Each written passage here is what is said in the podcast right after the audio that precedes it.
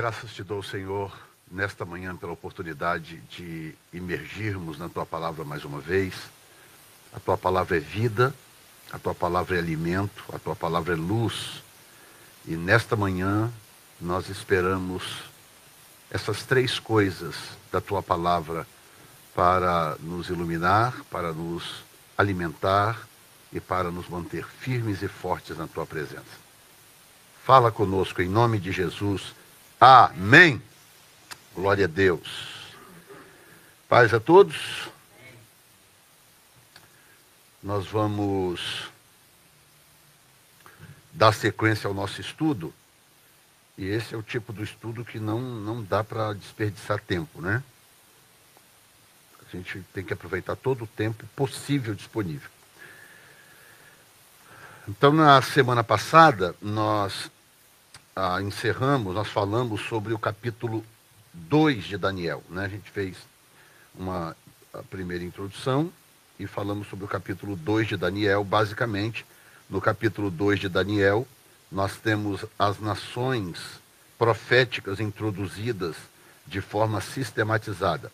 Não é a primeira vez que essas nações são citadas na Bíblia, mas é a primeira vez que elas são apresentadas na ordem em que elas foram apresentadas no livro de Daniel. Estamos falando de Babilônia, Pérsia, Grécia e Império Romano, os impérios, né?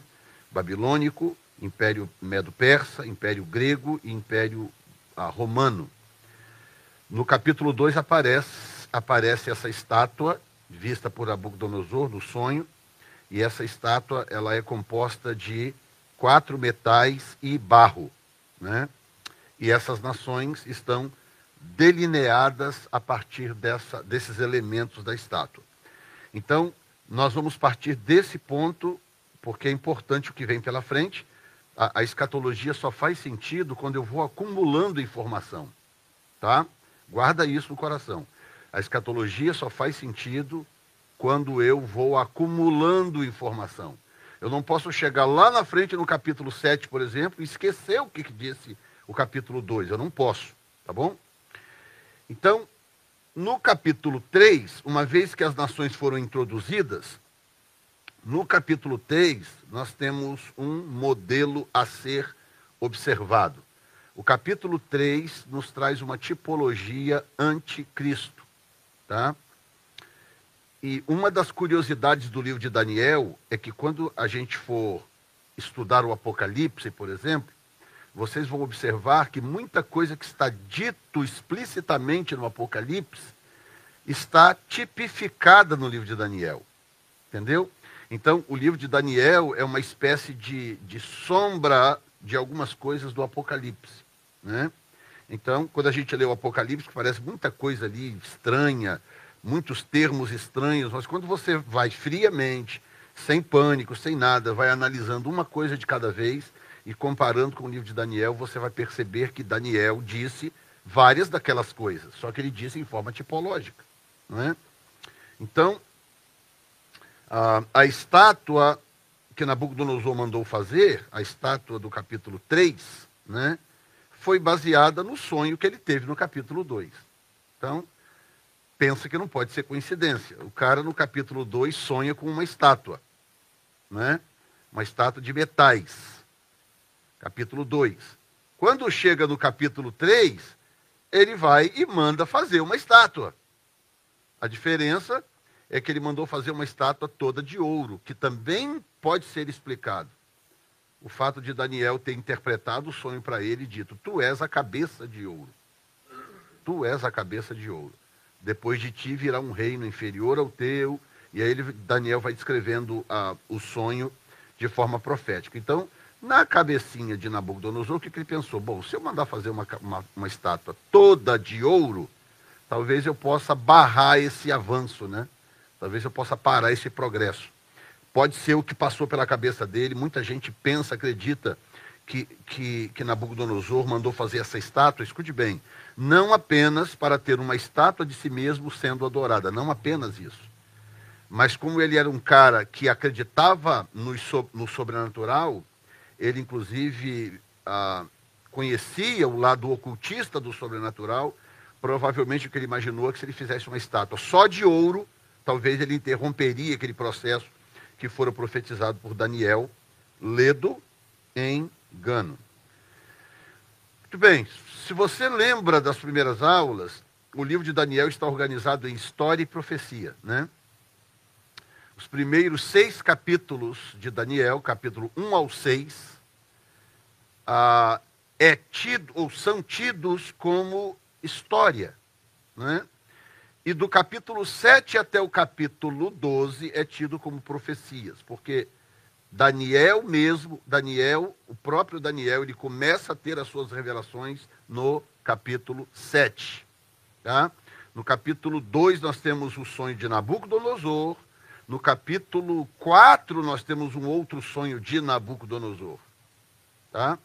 Então eles pegaram tudo isso e juntaram como história. Mas o fato é que até nesses primeiros uh, capítulos, os primeiros seis capítulos, nós temos informação tipológica, como por exemplo, no capítulo 3, nós temos algumas ações de Nabucodonosor que lembram profecias do Apocalipse. Tá? Então veja bem, no capítulo 3, versículo 1, ele fez uma estátua, ou seja, uma imagem de si mesmo, para ser adorada. Tá? Em Apocalipse 13, 14, o texto diz que, vou até abrir aqui para ler rapidamente, que hoje eu quero render o máximo possível do texto. 13, 14. Olha bem, diz assim: e engana os que habitam na terra com os sinais que lhe fora permitido que se fizesse na presença da besta, dizendo aos que habitam na terra que fizesse uma imagem à besta, que recebera a ferida da espada e vivia, e vive, né? Então ele faz uma imagem para ser adorada, quer dizer, é muita semelhança. Cap... ainda no capítulo 3, versículo 1, a imagem media 60 côvados por 6 côvados. Em Apocalipse 13, 18, a marca que, que identifica a besta é 666.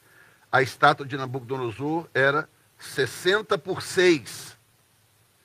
Ou seja, com tanto número, numeração infinita, será possível que esses números tinham que ser tão parecidos? Capítulo 3, versículo 2: Ele convocou todos os grandes para inaugurar a imagem de ouro Olha o que, que diz o verso 16 do Apocalipse. 16. E faz que todos, pequenos e grandes, ricos e pobres, livres e servos, lhe seja posto um sinal na mão direita e na testa. Então, o mesmo perfil comportamental, digamos assim. Capítulo 3, versículo 4. A ordem era para povos, nações, a povos, nações e gente de todas as línguas adorarem a imagem da besta o mesmo texto que acabei de ler, e faz que todos, pequenos e grandes, ricos ah, e pobres, livres e servos, todos são convocados no Apocalipse a adorar a besta. Tá? No versículo 6, nós temos morte para quem não adorasse a imagem de Nabucodonosor. No versículo 15 do Apocalipse, nós temos e foi-lhe concedido que desse espírito à imagem da besta, para que também a imagem da besta falasse e, e, e fizesse que fossem mortos todos os que adorassem a imagem da besta. Mesmo perfil comportamental. E verso 24 diz que o Senhor, a capítulo 3, verso 24, nós temos o Senhor vindo ao socorro dos seus. Então, termina como a história do capítulo 3? com o, o, os escolhidos do Senhor dentro de uma fornalha de fogo, mas o Senhor vindo ao seu encontro, ao seu socorro. E nós temos no capítulo 19, verso 11, o Senhor vindo ao encontro dos judeus na grande tribulação. Então, o perfil comportamental é rigorosamente o mesmo. E aqui eu estou dando para vocês uma, um padrão de interpretação. Lembra que eu falei no começo que a vantagem do, do pré-tribulacionismo, pré-milenismo, pré-tribulacionismo, é que é a linha que menos precisa interpretar a Bíblia. A, a, o, o pré-tribulacionismo, ele trabalha com as informações que a própria Bíblia lhe dá, os acontecimentos, os, os, os, os padrões de comportamento de Deus e dos personagens do texto, eles te oferecem uma, uma rota de compreensão do texto. Então, quando você estuda o texto e você vai acumulando informação, essas informações vão te levar a algum lugar. Elas vão te levar a algumas conclusões. Tá? Não é que você tem que criar as conclusões. Você não precisa inventar as conclusões. Basta você seguir o texto e não esquecer das informações que estão ficando para trás, porque essas informações elas vão se acumulando para poder formar uma uma possibilidade para formar um conceito profético. Então, o que, que eu tenho no capítulo 3 que é tido como história? O capítulo 3 é tido só como história. Do 1 ao 6 é história. Do 7 ao 12 são as profecias. Mas logo de cara você tem no capítulo 2 o fundamento ah, sistemático do envolvimento profético das nações na, nas profecias. No capítulo 2 já você tem. Né? Babilônia, Pérsia, Grécia e Roma. E no capítulo 3, logo de cara, você tem o primeiro perfil comportamental do anticristo. Primeiro perfil comportamental. Já está no capítulo 3. Por isso que eu, eu, eu, questiono essa divisão do livro. Eu preferia, sinceramente, que o livro de Daniel estivesse organizado de forma cronológica, como a gente viu na, no estudo passado. Se ele tivesse organizado da forma como as coisas aconteceram, eu julgo que ah, seria muito mais proveitoso do que a opção que os organizadores fizeram de ah, tirar os capítulos de ordem só para organizar por história e profecia. Tá bom? Então, quer dizer, um capítulo 3 que a gente poderia passar, porque nós não estamos aqui para estudar o livro de Daniel capítulo por capítulo. Nós não estamos aqui para isso. Né? Capítulo 5, por exemplo, nós vamos passar ele. Nós não temos o que estudar no capítulo 5 em termos de escatologia. Mas como é que eu posso passar o capítulo 3? Sendo que tudo que, que, que João diz depois no Apocalipse está previamente delineado no livro de Daniel a partir dos capítulos 2 e 3. Quem está entendendo até agora? Muito bem. Então nós vamos para o capítulo, se a televisão deixar, capítulo 4. Né? O sonho da árvore que foi cortada, mas que permanece. De novo, capítulo 4 é tido como histórico, tá? Mas você vai perceber como que o capítulo 4 é de extrema importância para se compreender algumas coisas que acontecem depois, tá? Nós temos o sonho da árvore que foi cortada, mas que permanece, tá? Então o texto, eu coloquei aqui os versículos 1 ao 3 e depois uh, os últimos versículos para a gente poder pegar aqui uma, uma, um contexto. Nabucodonosor, rei, a todos os povos, nações e línguas que moram em toda a terra, paz vos seja multiplicada. Pareceu-me bem fazer conhecidos os sinais e maravilhas que Deus o Altíssimo tem feito para comigo Quão grandes são os seus sinais e quão poderosos as suas maravilhas. O seu reino é um reino sempre eterno e o seu domínio de geração em geração. Agora eu te pergunto: um capítulo que começa assim pode terminar mal? Mas termina. Porque nós temos de novo aqui um perfil sendo traçado. Quer dizer, o capítulo começa com Nabucodonosor exaltando a Deus, porque lembra que ele está vindo do acontecimento do 3. Aliás, ele vem de uma sequência. No capítulo 2, ele tem aquele, aquele milagre extraordinário de Daniel não só interpretar o sonho, como Daniel dizer para ele o que, que ele sonhou. Não, o sonho que o senhor teve foi esse, esse e esse. E o sonho significa isso, isso e isso. E, e, e, foi bacana isso, porque que Deus permitiu que fosse assim, porque a interpretação era muito chocante. Então, talvez se a, a coisa tivesse acontecido da forma mais normal, digamos assim, que seria Nabucodonosor contando o sonho para Daniel interpretar, podia ficar aquela ponta de dúvida. Será? Não é possível. Que interpretação mais esdrúxula é essa? Mas não, como é que você vai dizer que não se o cara diz para você o que, que você sonhou? Cara vem e fala, não, o que o senhor sonhou foi isso, isso e isso. E significa isso e isso.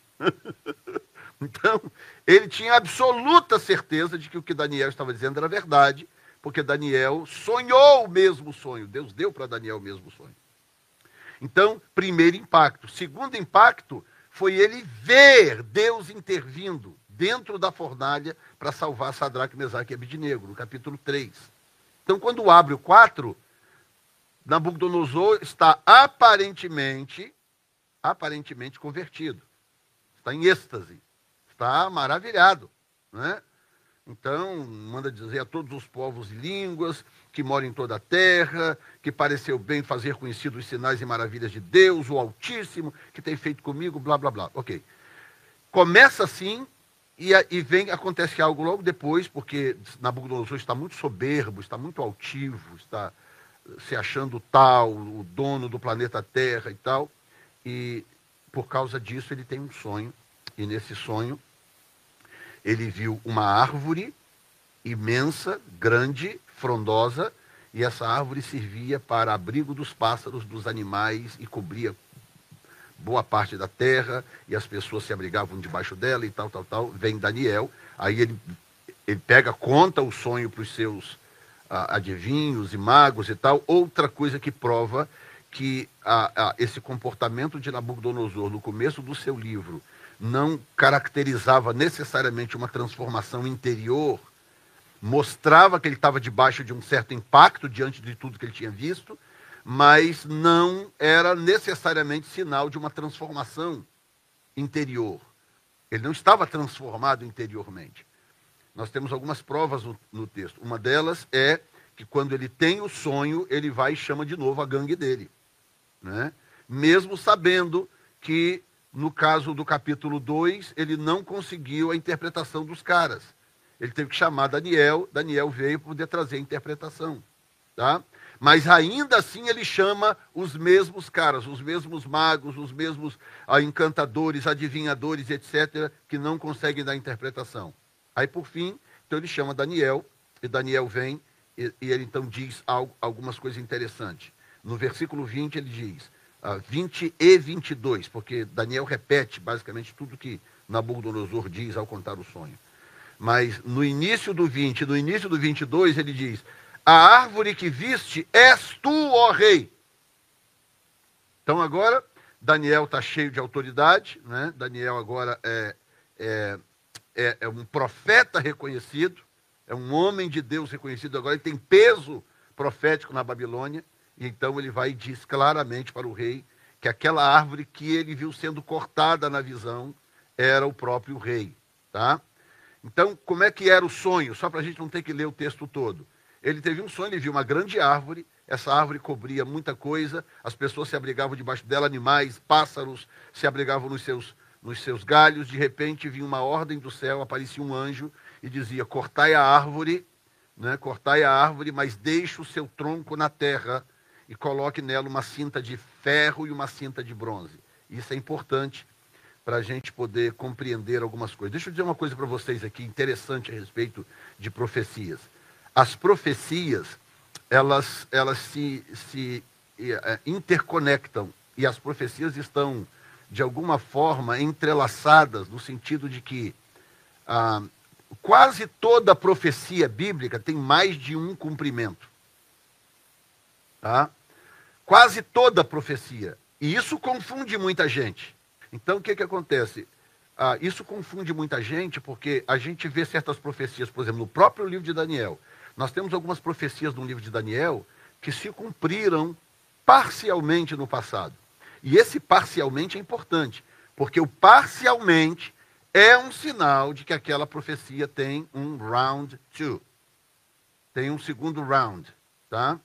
Então, a, a, Bíblia está, inclusive, montada dessa forma, em que as coisas acontecem em camadas. porque Deus permitiu que fosse assim para nos ajudar a compreender as coisas que estão escritas ali, que estão profetizadas ali. Então elas acontecem meio que em camadas. Um bom exemplo é que Joel 2, 28 em diante, tem uma profecia interessante de que há de ser que derramarei do meu espírito sobre toda a carne, vossos filhos profetizarão, vossas filhas terão visões, os servos terão sonhos, e, sobre toda a carne derramarei do meu espírito. Ok. Quando o, o espírito é derramado no Pentecostes, Pedro se levanta e diz: Isso aqui é aquilo que Joel disse. Pedro fala: Isso é o que Joel disse. Pedro estava certo? Estava, porque o texto de Pedro é inspirado, ele está certo. Mas significa então que Joel está completamente cumprido, que não se espera mais cumprimento de Joel? Não, porque o verso 30 não aconteceu no tempo de Pedro. E o sol escurecerá e não dará sua luz, as estrelas não sei o que lá, fenômenos no céu, e uma série de coisas que o texto continua profetizando e que não aconteceram no tempo do, do, do no tempo do, do Pentecostes.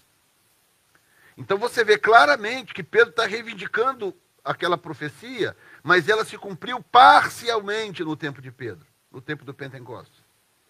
E isso é um sinal de que aquela profecia vai ter um segundo round, ou seja, ela vai se cumprir de novo, quando então ela se cumprirá de forma ah, definitiva e, e, de forma integral. Tá? É isso que acontece em textos do, do, do, do livro de Daniel e do Apocalipse. Então, quando o, o, rei conta aquilo, a árvore é cortada, e, e, o, e, o, e o tronco é deixado na terra com uma cinta de ferro e uma cinta de bronze. Aí vem Daniel e diz: A árvore que viste és tu, ó rei. E quanto ao que foi dito, que deixassem o tronco com as raízes da árvore, o teu reino voltará para ti, depois que tiveres conhecido que o céu reina. Então, a profecia diz que aquela árvore ia ser cortada, mas o tronco era para deixar na, te na terra, porque o, o, o, o reino voltaria para Nabucodonosor. Tá? Isso se cumpriu? Sim, se cumpriu. Só que tem um detalhe na visão que não faz sentido completo, ou seja, o cumprimento de Nabucodonosor ter voltado para o trono, que ele foi tirado do palácio, né? Acho que não sei se todos conhecem a história. Ele teve um, um ataque de loucura e foi tirado do palácio e foi levado para algum lugar, que não se sabe exatamente aonde, mas ele foi levado para algum lugar porque ele se tornou indomável, se tornou um bicho, um animal, não é? algum tipo de, de ataque psicótico que ele teve, e ele foi levado para um lugar onde ele pudesse então ser, a, a, tivesse uma certa liberdade, digamos assim, mas pudesse ser controlado. E ali ele ficou vivendo como se fosse um animal, um bicho, não é? E, e, e, durante, o texto diz que durante um tempo, sete tempos, né, a gente não sabe se é sete anos, se é sete meses, durante um tempo ele ficou ali e ali ele não, não pôde, por exemplo, ter higiene, ele não, os pelos cresceram, as unhas cresceram, ele ficou como um bicho, como um animal. E aí no final do período, então, voltou a consciência e ele reconheceu que, que aí sim ele reconheceu de fato, houve então uma mudança interior de que Deus não era aquele chapa, aquele colega que ele estava achando que era no, no, início do capítulo 4, né? com palavras bonitas, com expressões elaboradas, que aquilo leva Deus no bico. Ou seja, nós não levamos Deus no bico com as coisas que nós dizemos. A mensagem do texto é esse, é essa. Nós não levamos Deus no bico com as coisas belas que dizemos a respeito dele. Ele está muito mais preocupado com o que, o que está acontecendo interiormente no nosso coração. É isso que ele interessa. Ele prefere você calado, mas com o interior puro e limpo, do que você falando coisas belas, escrevendo, anunciando, colocando outdoor na cidade, mas interiormente, com a sua vida interior desorganizada ou vivendo uma vida impura desconectada dos princípios divinos. A mensagem do texto é essa. Então, ele começou o texto assim: não, Deus é grandioso, que não. Escreve aí para o mundo inteiro, manda dizer que Deus é maravilhoso. Mas a gente sabe como é que o texto, como é que a coisa acontece ou termina, né? Até que ele então tem uma experiência real, ele fala, não, realmente, agora eu, eu reconheço que Deus é grandioso, que Deus. Inclusive o tom com que ele fala no final do, do capítulo, o tom muda, o tom é diferente. Você vê que aquilo ali realmente é resultado de uma transformação, algo que aconteceu interiormente ou genuinamente. Bom, é importante entender que, que ah, árvores representam pessoas e nações, porque isso vai me ajudar a entender o segundo round de interpretação desse texto. Tá? A oliveira representa Israel, Jeremias 11, 16, Romanos 11, 17 e 24. Na parábola de Juízes 9, 7 e 15, as árvores representam nações e reis. Tá? Ou seja, árvores representam pessoas, sim. Né? Bem-aventurado o varão que não anda segundo eles serão como árvores plantadas junto ao ribeiro de água. Salmo 1. Então está claríssimo que árvore representa pessoas, mas também representa nações. Tá? No mesmo texto de Jeremias 16, 11, tá? Onde Israel é apresentado como uma oliveira verde, Davi é apresentado da mesma forma em Salmo 52, 8. Davi diz: Eu sou como uma oliveira verde. Então, Davi é um tipo de Cristo, Davi é, um, é uma, uh, Davi é uma excelente, um, um excelente símbolo da própria nação de Israel, porque Davi passa a ser o cabeça do reino eterno de Deus em Israel. Né? Então, Davi é essa figura. Então, Israel é uma oliveira verde, então Davi é uma oliveira verde. Ou seja, as coisas se fundem nessas tipologias bíblicas. Tá? E, e, e, em juízo nós temos uma parábola interessante, onde os povos, as nações são comparadas a, a árvores. Ah, o próprio Jesus se comparou a uma videira. Olha que interessante, João 15. Né? E Jesus comparou quando eu digo nós aqui, isso aqui é para facilitar a compreensão. Jesus nos comparou a galhos de uma videira em João 15, que na verdade, teologicamente falando, ele está comparando os judeus a uma videira, tá? galhos dessa videira, porque são conexões dele. Nós, os gentios, somos pela fé, a gente se apropria desse texto pela fé, porque tudo na Bíblia é pela fé, então a gente se apropria dessas coisas pela fé e está correto de se apropriar pela fé. Mas, teologicamente, para ser correto, nós somos jambuzeiros bravos, disse Paulo. Tá? Então, videiras são os judeus, nós somos jambuzeiro bravo e nós somos enxertados na boa oliveira, como diz Paulo no capítulo 11 de Romanos. Tá? E em sétimo lugar, os santos serão como árvores de justiça em Isaías 61:3. Então, ou seja, não há nenhuma dúvida de que árvores representam tanto pessoas quanto povos, quanto nações. Isso significa que tem algo ainda não resolvido nesse sonho da árvore. Por quê? Porque no capítulo 2, olha como que é importante acumular informação na profecia. Tá? No capítulo 2, nós temos uma estátua cabeça de ouro, peito de prata, a, a, o quadril de bronze e as pernas de ferro. Então nós temos Babilônia, Pérsia, Grécia e Roma. Tá? Nós temos a Grécia e Roma. Na visão de Nabucodonosor, se tivesse só a árvore cortada, com as raízes no chão, e ele voltando e retomando o reino e etc., pronto, estava resolvido o sonho, já cumpriu, larga para lá, vamos seguir para frente. Ok. Mas tem um detalhe no sonho: é que Deus acopla dois símbolos que seriam para um futuro ainda muito distante. Deus acopla o símbolo da Grécia e Deus acopla o símbolo do Império Romano, que é bronze e ferro. Então, ao acoplar esses dois, esses dois símbolos na árvore já cortada, o texto está me dizendo que, além daquele primeiro cumprimento de Nabucodonosor ficar doido, sair e né, bater cabeça para depois voltar, além desse cumprimento, que é o óbvio do texto, há algo ainda mais profundo por acontecer, porque a Bíblia está me mostrando que essa árvore ela não representa apenas a pessoa de Nabucodonosor, mas ela representa também a Babilônia. E a Babilônia está profeticamente linkada com a, a Grécia e Roma, que isso vai fazer sentido depois. Eu não quero ficar antecipando informação. Esse tipo de estudo tem que ter paciência, porque tem que ser uma coisa de cada vez realmente. Mas você vai ver que lá na frente, inclusive algumas coisas que estão no próprio Apocalipse, que conectam é, a, os espíritos dessas nações. Eles estão trabalhando linkados de alguma forma e eles e esses espíritos eles têm funções específicas no desenrolar profético do, do, bíblico, tá? Então a árvore é colocada lá, cortada, quer dizer, parece que desapareceu, sumiu, parece que morreu. Cadê aquela árvore grandona que estava aqui? Não sei. Passei aqui hoje de manhã e ela desapareceu. Ou seja, parece que sumiu. Mas está lá o toquinho no chão, com uma cinta de ferro e uma cinta de bronze acoplado nela. Tá?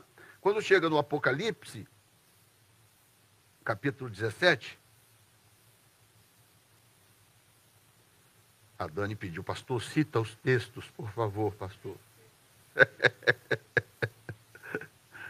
Quando chega em Apocalipse 17, verso 5, olha bem, Apocalipse 17, isso já está lá para lá da metade da grande tribulação, tá? Apocalipse 17, 5 diz: E na sua testa estava escrito o nome, mistério, olha bem, mistério. A grande Babilônia, a mãe das prostituições e abominações da terra.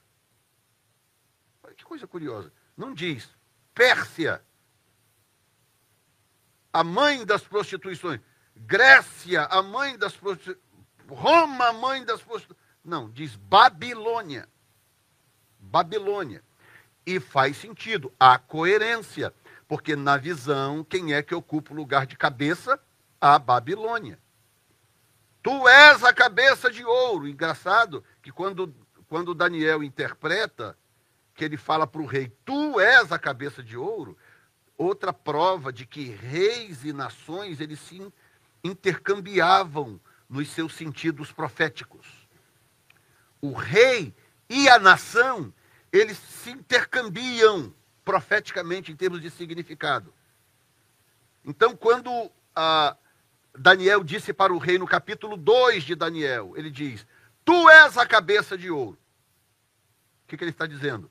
Ele está dizendo: a Babilônia é a cabeça de ouro. Esse tu é o rei e a Babilônia. Tu és a cabeça de ouro. Depois de ti virá um reino inferior ao teu, que é a Pérsia, prata. Depois a Grécia, bronze. Depois o Império Romano, as pernas de ferro. E o barro lá nos pés, a gente vai explicar depois, no momento certo, para não prejudicar a compreensão profética.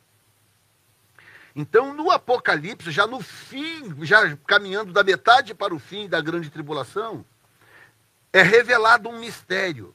Ó, oh, a Babilônia está muito bem, obrigada, hein? Tipo assim, a árvore foi cortada, desapareceu. Cadê a Babilônia? Se eu for procurar a Babilônia agora, ela está onde?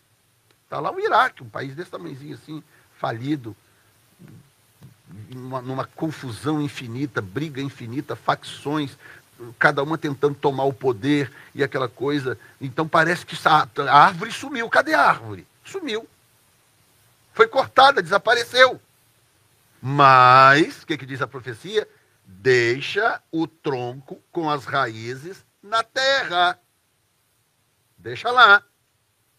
Então, o império babilônico, aquela coisa imponente, o império dos jardins suspensos, o império das muralhas extraordinárias, o império das grandes conquistas, desapareceu. A árvore foi cortada, sumiu, acabou. Mas, tipo, não tanto, né? Porque a raiz está lá. Só que a raiz está lá acoplada a dois, a dois outros espíritos. Ou seja, os impérios que viriam depois, em seguida viria o persa, mas curiosamente não tem cinta de prata na árvore. Não tem. Tem uma cinta de bronze, que é o império seguinte, o grego, e tem uma cinta de ferro, que é o, o último império desta, desse contexto profético. Tá? no, no, na visão da árvore, pula-se a Pérsia e vem Grécia e Roma e eles acoplam aquelas cintas na árvore. Tá? Então, alguma coisa ia acontecer a partir do Império Grego, a partir do Império Grego, que iria manter esse, esse espírito dominador babilônico dormente durante um tempo e prepará-lo para reaparecer no tempo certo. Olha só como que acumular informação quando você estuda profecia, é algo extremamente importante. Eu vou antecipar aqui uma informação. Não é bom antecipar informação quando você estuda profecias, mas eu vou ter que eu vou ter que adicionar uma aqui que é muito importante, tá? Nós vamos, aliás, deixa eu ver aqui, de repente eu sigo já naquela direção. Ok, eu vou seguir nessa direção e nós vamos chegar no, na parte que eu iria adiantar. Ok? Entendido até agora o capítulo 4? Muito bem. No capítulo 7, nós temos os quatro reinos representados por quatro animais proféticos. Então, olha bem, que coisa curiosa. O capítulo 7, olhem para mim aqui por um minuto o conteúdo que está no capítulo 7, na verdade, ele é cronologicamente a sucessão do 4. Lembram disso? Cronologicamente, o que nós vamos ver agora no capítulo 7, ele aconteceu logo depois do acontecimento do 4. Então, na sequência, vem o 7. Tá? E aí, curiosamente, o que, que eu tenho? Eu tenho no capítulo 2, Deus introduz a noção da sucessão dos reinos no capítulo 2. No capítulo 3, acontece aquela pauleira ali, Deus dá uma quebrada em Nabucodonosor. E aí entra a tipologia anticristo, que a gente só descobre com o Apocalipse, né? Sem o Apocalipse, o capítulo 3 seria só mais um capítulo de Daniel. Mas o Apocalipse veio, e aí João revela a estrutura anticristo, e a estrutura anticristo está muito bem tipificada no capítulo 3. Vem o capítulo 4, onde ele ele toma aquele bombardeio, a árvore é cortada, as cintas são colocadas na árvore, aí logo em seguida, Deus começa a falar com o próprio Daniel, porque até então não era com Daniel, era com Nabucodonosor. Aí no capítulo 7, Deus começa a falar com Daniel, para dar a ele a interpretação das coisas que estavam acontecendo. Né? E, e esse aqui nós vamos ter que ler esse texto um pouquinho rapidamente. Capítulo 7 no primeiro ano de Belsazar, portanto já tinha caído Nabucodonosor, né? Teve Daniel na sua cama um sonho e visões da sua cabeça, escreveu logo o sonho e relatou a suma das coisas. Falou Daniel e disse: Eu estava olhando na visão da noite, e eis que ah, os quatro ventos do céu combatiam no mar grande. Os quatro ventos do céu. Olha só que coisa curiosa. Corre comigo aí para Mateus 24, por favor. Vou mostrar para vocês como que os pós-tribulacionistas se perdem por não acumularem informação profética. Tá? Ah,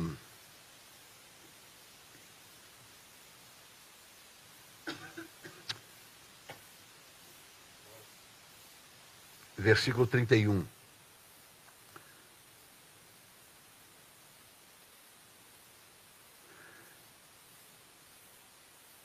Os pós-tribulacionistas cometem um erro, assim, muito fatal, tá? que é interpretar as coisas sem esse acúmulo de informações que eu estou te dando. Por que, que eu estou ensinando profecias dessa forma aqui que eu estou fazendo com você? Num seminário a gente faz diferente, tá?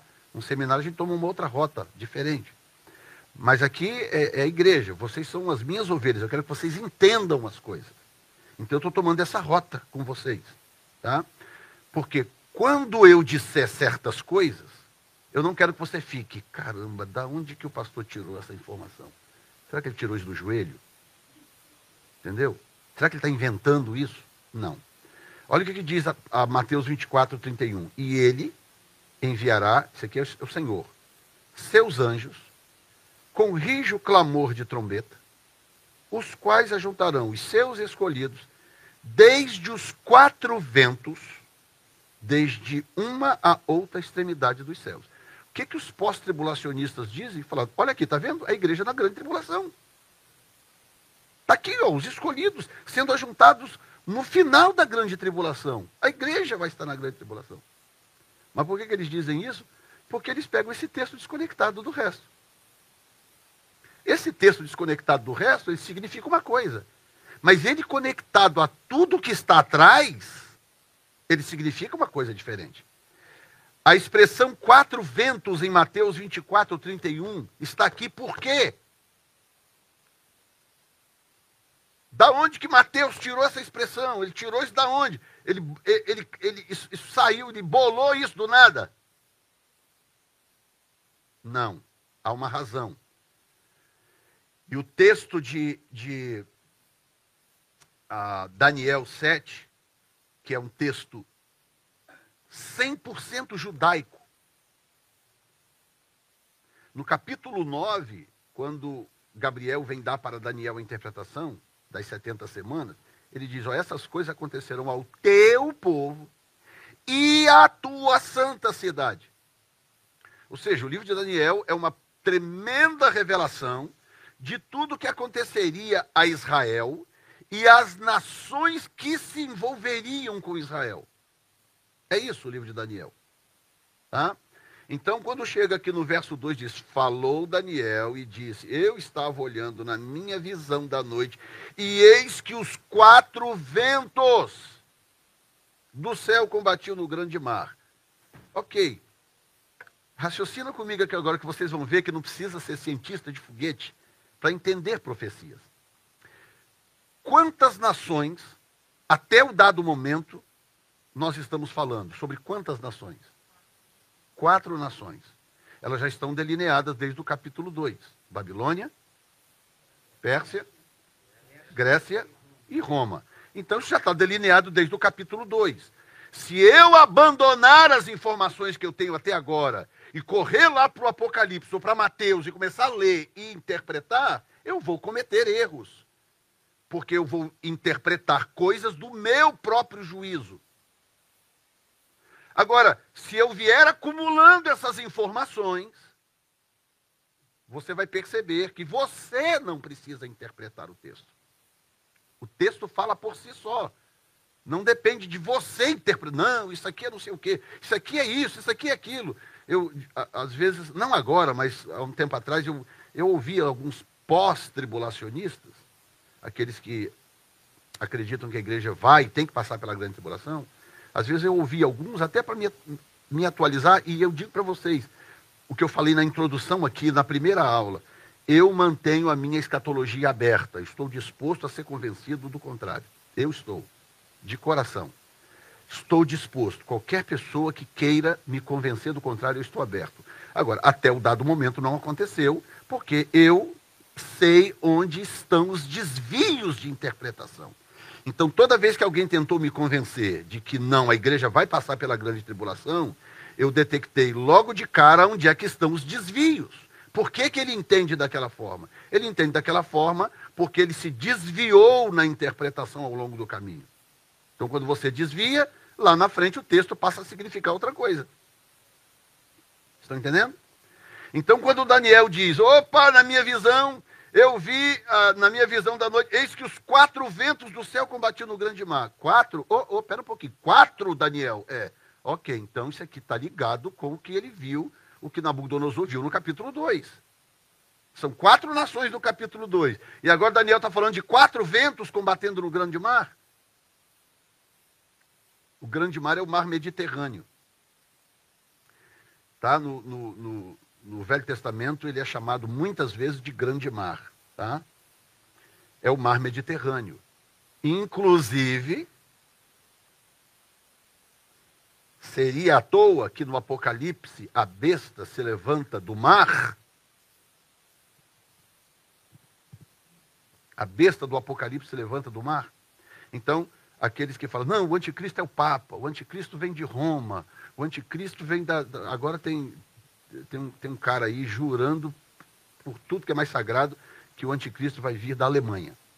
E ele tem provas cabais de que o anticristo. Hã? É o, é o cacara neto do Hitler, né? Ou seja, as pessoas vão se perdendo, as pessoas se perdem fácil. Aí surgem as teorias esdrúxulas. Por quê? Porque um belo dia o cara se deparou com um texto em algum lugar da Bíblia e ele fala aquilo, opa, pera um pouquinho, achei esse texto aqui, ele deve significar isso, isso e isso. Não. O texto fala por si mesmo. Você só precisa gastar tempo suficiente com a Bíblia toda para você descobrir aonde que aquele texto está linkado com algum outro. Dá trabalho? Dá. Eu já estou nesse business há 40 anos, ou seja, dá trabalho. Tá? Então, quando Daniel fala dos quatro ventos, ele está se referindo ao que ele vai dizer em seguida. Ele diz: E quatro animais grandes, diferentes uns dos outros, subiam do mar. Então, tem quatro ventos, tem quatro animais, sendo que no capítulo 2 já tinha quatro elementos: ouro, prata, bronze e ferro. E essas informações vão juntando, juntando, juntando. Então eu já sei que o foco profético de Daniel está nesses quatro povos e no território que esses povos ocupavam. Porque ele cita o grande mar, que é o mar Mediterrâneo, e se você pegar o mapa, tiver como jogar um mapa aí, pega, se tiver aí que jogar um mapa tipo do, do Império Babilônico, qualquer um deles aí, se tiver como. Ah, é? É verdade. Ah, você vai ver que todo o desenrolar dessas nações. Levantava o império, caía o outro, levantava esse, caía aquele, levantava. Tudo aconteceu em torno do mar Mediterrâneo. É, pode ser o Império Babilônico, pode ser o Império Romano, tanto faz. Porque todos eles vão estar basicamente ocupando a mesma faixa de terra. Não tem problema. Então você vai ver porque também já está perto de encerrar, quer dizer, não dá para ir muito longe, o capítulo 7 é muito profundo, não dá para falar aqui em 5, 6 minutos, tá? Mas eu posso, eu deixando essa informação aqui agora com vocês, já vai ajudar na sequência do estudo semana que vem, tá? Então, você vai observar que todos os impérios, tá? O império babilônico, porque a profecia de Daniel começa pelo babilônico, tá? Mas tem dois outros impérios an anteriores, que eles são adicionados no Apocalipse. Tem o Império Assírio, que é antes do Babilônico, e tem o Império Egípcio, que é antes do Assírio. Tá? Então, o, o, o Egito está ao sul de Israel, norte da África, mas o Egito vai, sobe conquista aquela região ali de Israel, passa a dominar aquela região ali também.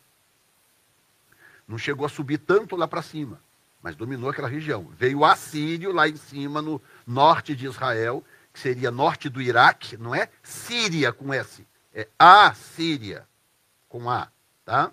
Que seria que, que ocupava a faixa de terra entre o sul da Síria e o norte de Israel. Ali tinha um império chamado Império uh, Assírio, tá? Hã? Ajuda demais. Então, você vai observar que o que acontece aqui, o, o Egito está aqui, norte da África, não é? Israel está aqui nessa faixa de terra, tá? Aqui você tem toda a região da Mesopotâmia, você tem Síria do lado de cá, você tem a, a, o Irã está para cá, a, a Síria está aqui, o Iraque está nessa faixa de terra aqui, a, o, o, Líbano está aqui, aí vai subindo, você tem Turquia aqui em cima e você tem a Europa lá para cima, não é? O mar Mediterrâneo está aqui. Quer dizer, Roma, que começou lá em cima, lá na Itália, o que, que acontece? Ele foi descendo o domínio, descendo o domínio, descendo o domínio e veio parar aqui de novo. Então, tudo acontece em torno do mar Mediterrâneo. Então, quando Daniel tem a visão, no capítulo 7, ele viu esse desenrolar profético, essa história acontecendo, o, o livro de Daniel é tão preciso profeticamente que durante muito tempo tentaram provar que o livro de Daniel tinha sido, na verdade, escrito depois dos acontecimentos. Tentaram provar, não, não tem como, isso aqui foi escrito depois, isso aqui é um resumo da história e tal, porque ele é tão preciso profeticamente que chega a assustar. Tá? Mas basicamente é isso que Daniel vai ver no capítulo 7, que nós vamos falar na semana que vem. O que Daniel vai ver no capítulo 7 tem a ver com esses quatro elementos do capítulo 2. Tá? Então a expressão quatro ventos, quando você encontrar de novo a expressão quatro ventos na Bíblia, você já sabe que essa expressão está linkada com alguma coisa que aconteceu antes, no passado. Tá? Então nós temos o capítulo 24 de Mateus. E no Apocalipse, no capítulo 7, vou encerrar lendo esse texto. Apocalipse capítulo 7.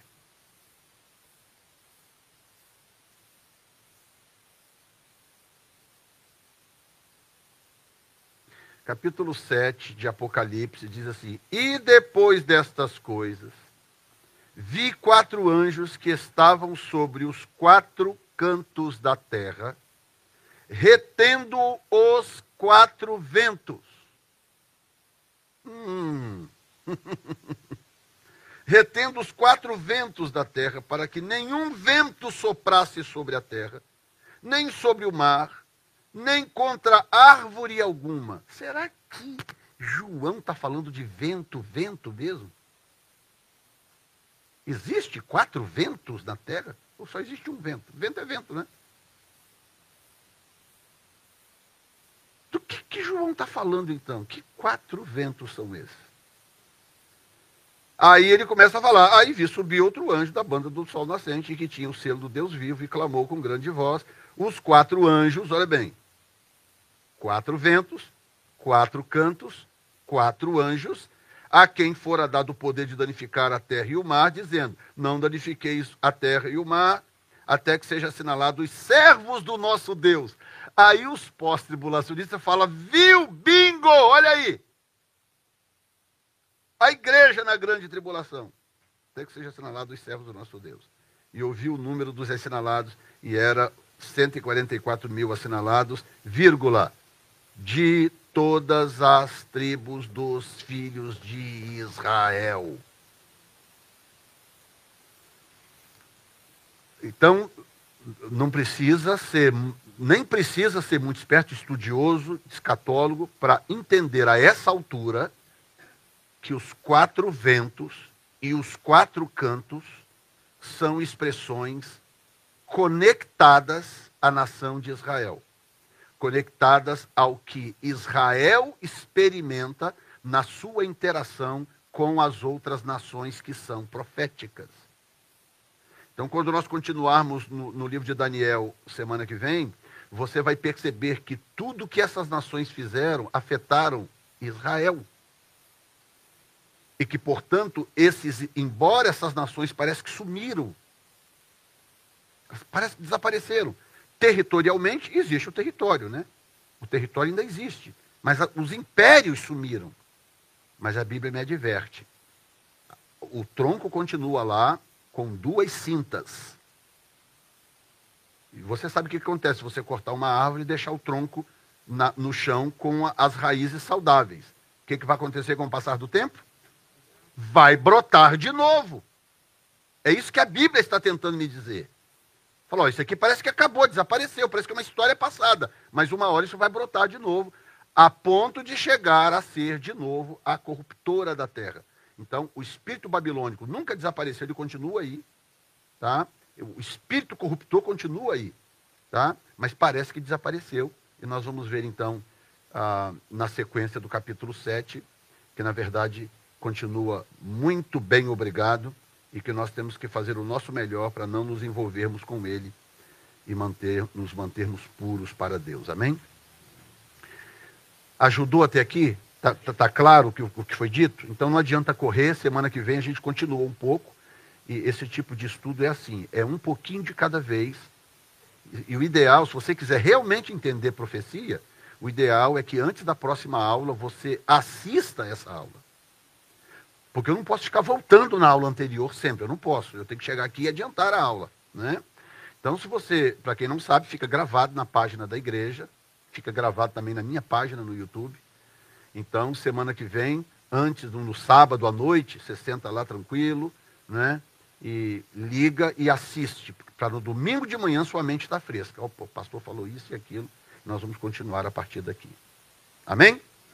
Obrigado, Senhor. Mantenha nossa mente fresca, mantenha nossa mente limpa, pronta para absorver os princípios, as verdades das Escrituras Sagradas. Em nome de Jesus. Dá-nos um culto poderoso daqui a pouco para a glória do teu nome. Amém.